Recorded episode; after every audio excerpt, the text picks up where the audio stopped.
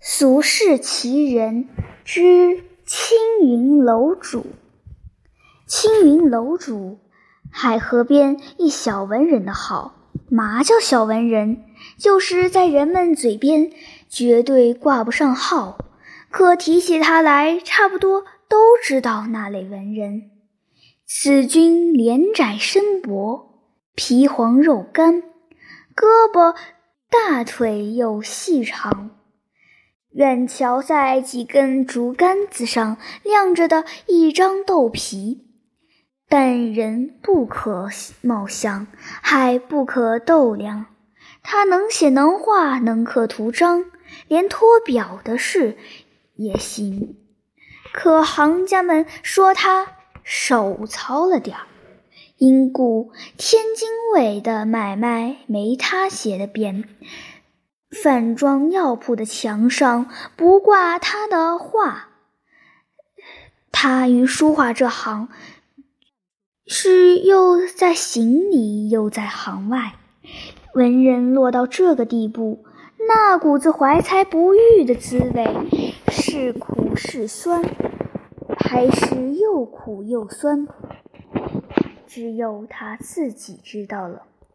于是青云楼。这瑞号就叫他想出来了。他自号青云楼主，还写了一副对子挂在一面墙上：“人在青山里，心卧白云中。”他常常自言自语地念这对子，每念的闭目摇肩。真如隐士。然而，天津卫是个凡夫俗子的花花世界。青云楼就在大胡同东口，买东西和卖东西的挤成个团儿。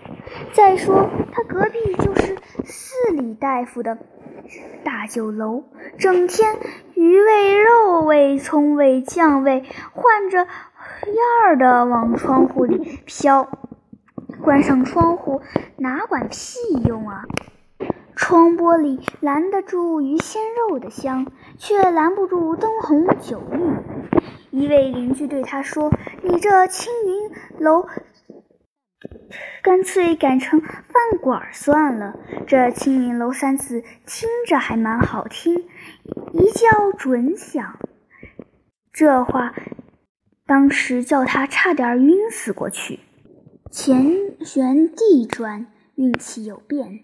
一天，有个好事的小子陈八带来一个美国人拜访他。这人五十多岁，秃头、鼓眼、大胡子，胡子里头头瞧不见嘴。陈八说：“这老美喜欢中国的老东西，尤其是字画。”青云楼主头一回与洋人见面，脑子发乱，手脚也忙，踩着凳子挂画时，差点来个人仰马翻。那老美并没有注意到他，只管去瞧墙上的画，每瞧一幅就哇啦哇啦叫一嗓子，好在洗屁股时叫水烫着了，然后啧起嘴啧啧赞赏一番。这一嘬嘴，就见有个樱桃样的东西，又湿又红，从他的胡子中间拱出来。青云楼主定神一看，原来是这老美的嘴唇。最后，他用中文一个字一个字对青云楼主说：“我太高兴了，谢谢我。”太高兴了，谢谢。他大概只学了这几个字，反反复复地说，一直告辞而去。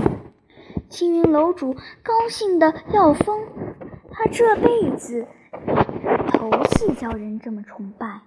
两个月后，他收到一封洋文写的信。他拿《大公报》的报馆去找懂洋文的朱先生，朱先生一看就笑了，对他说：“你用嘛法子把人家老美都折腾出神经病来了。他说他回国后天天眼里都是你写的字，晚上做梦也是你写的字，还说他感到中国的艺术家绝对都是天才。青云楼主如上青云，身子发飘，一夜没睡。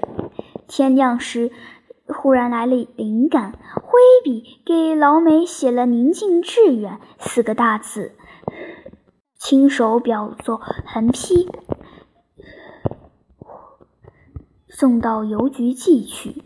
邮局里还附着一张信纸，提个要求，要人家把字挂在墙上后，无论如何站在这字前面，照张照片寄来。他想，他要拿这张照片给人看，给亲友看，给街坊邻居看。给那些最后在报纸上登出来的那些人看，都看吧，瞪圆你们的狗眼看吧！你们不认识我，人家老美认得我。他在清源楼中坐等三个月，直到有点疑惑或者有点泄气之后，他才有一封外皮上写着洋文的信，才终于来了。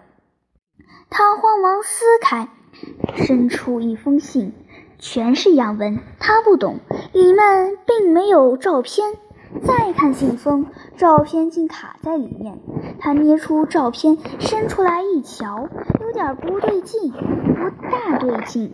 他再仔细瞧，竟傻了。